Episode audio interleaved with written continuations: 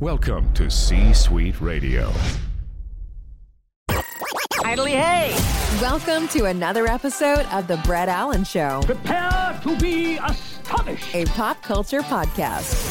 Join Brett weekly as he interviews your favorite celebrities from film, oh! television, I'm back in business, baby! comedy, and much more. Inconceivable! Plus, you never know who will stop by. Dude, we are so gonna party! Now, here is your host, Brett Allan.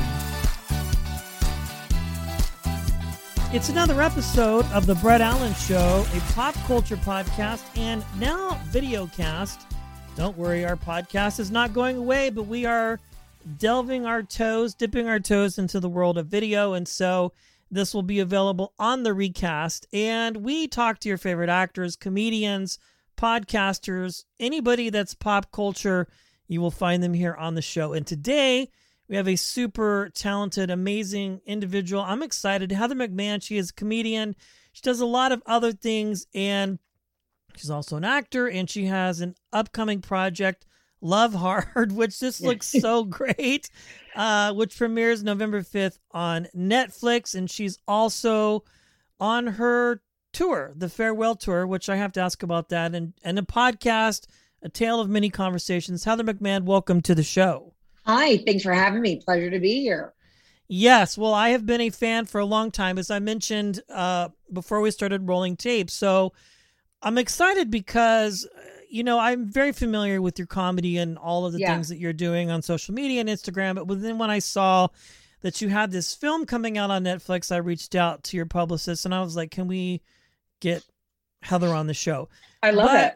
Yes, we'll talk about the movie, but I want to talk about this tour that you're on, the farewell tour. Yeah. What does that mean exactly? Are you? I'm certain you're not stopping, but No, it was it, honestly, it's just um it's just to be dramatic and ironic. At the same okay. Well, you you you did it. yeah, yeah. um, no, when I was asked, like, I had to come up with a name for the tour. This is pre-pandemic when I first went out on the road. And they're like, "What's the name of it?" I was like, "Shit, it's my first, you know, big theater tour. Let's just call it the farewell tour in case I never come back and I mess up the whole thing or I don't survive." Really, okay. Because people don't realize like being on the road it's it's a grind. And you know in a weekend you could be on three or four different flights. You're going from city to city. And i'm so blessed and will absolutely never complain that i i get to do this for a living. It's like beyond. But there are days where i was like i you know i haven't been on the road in a second. So that's just a, a play on words. The next tour will be the comeback tour. I just like to keep people guessing you know? Keep them guessing yeah, and cause a social media stir.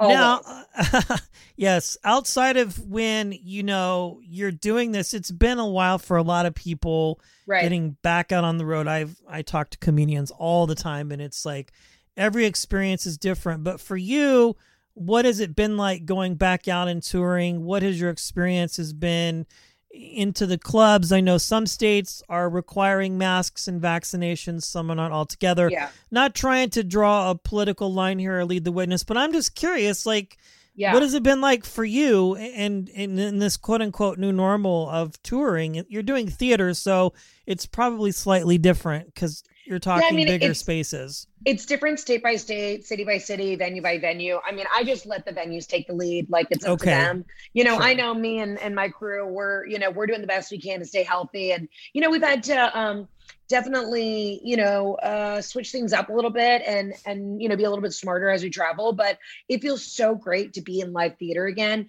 And Sure. it feels so good to be performing for people. And listen, we're gonna have to learn to live with this, I'm sure. And as long as people are taking care of themselves and being respectful to others, I just want people to come out and giggle and and you know we've got to work through all the feelings that we went through the last year and that's the only way we're going to get through this right is if we talk Yeah. about it the things that make us like awkward and uncomfortable and and just really peel back the layers of what we all went through in the last 2 years Yeah, I love it because really, you know, people are coming to see you and whoever else because they want to just forget about life for uh, Yeah. an hour and a half or an hour and 15 minutes and not think about all of the minutia that's taking place, you know, everywhere else because it's just Right. very stressful.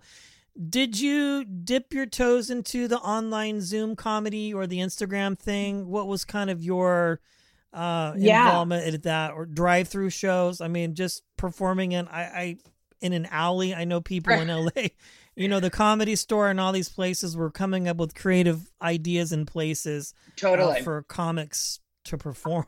I did a couple of live shows, but they weren't just straight stand up. I kind of set up the format a little bit more like because I kind of started in the in the biz doing characters and videos and stuff. Yeah. So even though I came from a stand up background, so it was kind of I set up the shows a little bit more like a late night special. Like I do an intro monologue and then I do interview with guests and then I would do um you know comedy bits but it wasn't just straight stand up i mean i know so many people who did it and god bless them for doing it but i was like i so much as a performer rely on the energy of the audience so um, I just, you know, I kind of zhuzh things up a bit, but uh, being back on, I really was, I didn't realize how nervous I was going to be getting back out on the road again. Um, and when I first came out for that big audience in San Antonio, I was just, it was amazing. I was like, this is the best feeling in the world. So I just, it feels good. And honestly, being back at work and being out on the road and traveling and going to different cities, it feels like things are picking up again and, and we're kind of moving through this. yeah, I, I've heard mixed reviews on all of it. Some tried it and hated it. Yeah. um like they did it once and they're like i'm not doing this again um you know the Whose Line guys they did you know zoom shows i, I was kind of talking to a lot of different people during Yeah. this last year and you know some did the drive-in thing but i think it was just for a lot of people kind of like you know we joked about this the farewell thing it's like well Yeah. is what's going to happen to comedy i think that was the big question a lot of people had was because it's like well you know there's these alternate ways. I think the you know uh steve hofstetter and the nowhere comedy club they kind of did some things. We Right. talked to those folks and got their perspective.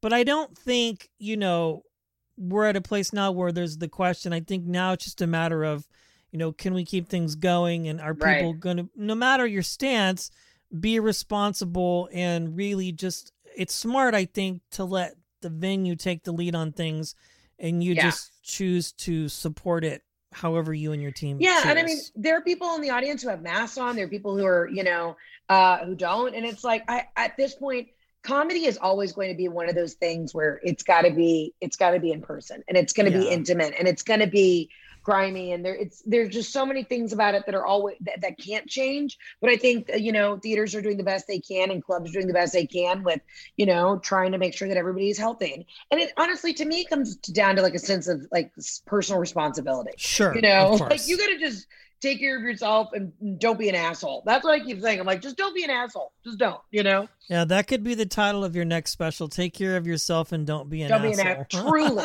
truly yeah Yeah, I was talking to Pete Lee about this yesterday, and he felt the same way in regards to this. You know, just be a decent human being about things. And I think really that's the headline for all of this. And I don't want to belabor the point, but I think it's great that you're coming out and you're doing these things.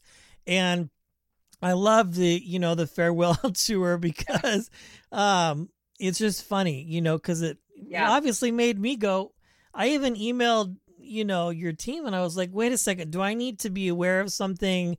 Um, and she's like, no, no, i just wanted to be um as mariah carey as possible i feel like she always does that she's like this is the last concert like elton yeah, john's like Celine it's done. Dion. so they're Yeah. done and then like three weeks later they're like just book the mirage you know i just Yeah, to Elton John did that. He was like, I'm done. And then it's Yeah. like, now he wants, he put a brand new record out and now he wants to tour just in Europe.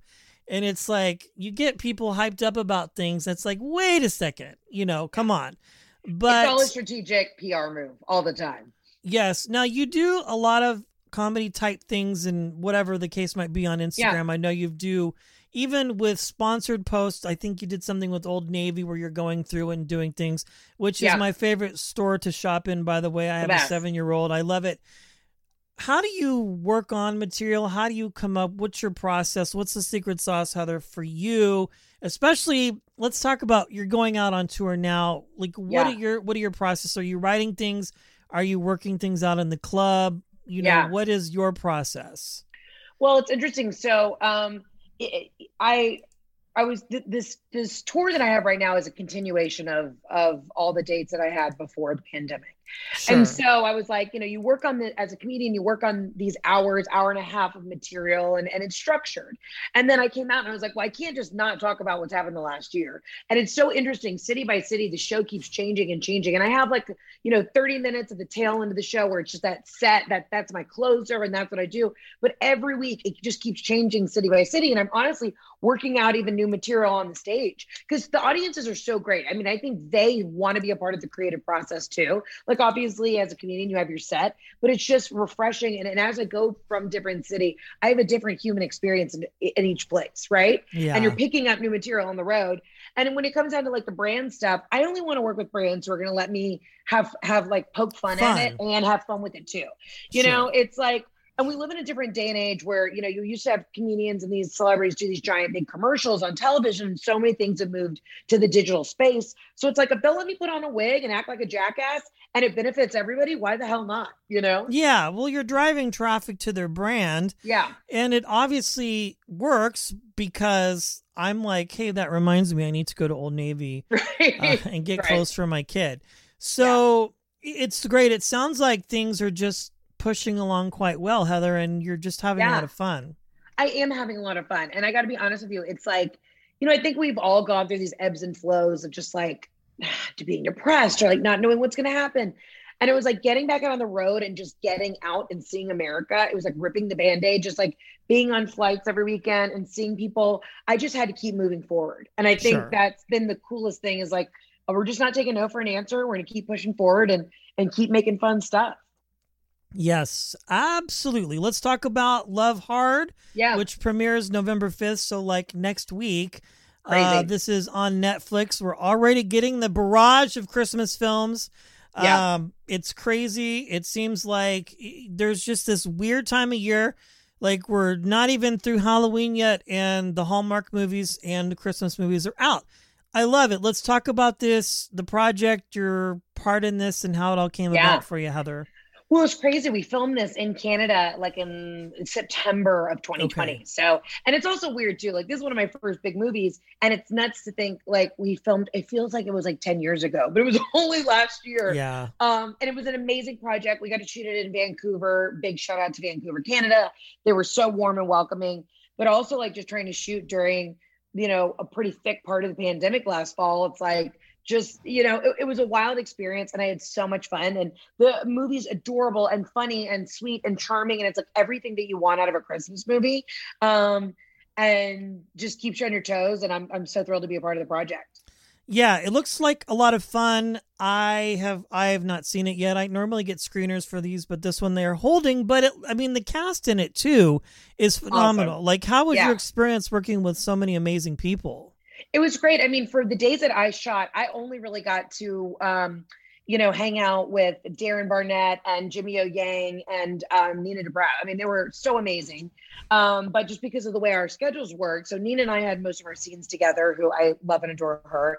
The funny thing is, Darren and I used to work at a gym in LA together Okay, like six years ago. So he shows up on set one day and like they kind of kept a hush hush who was playing what.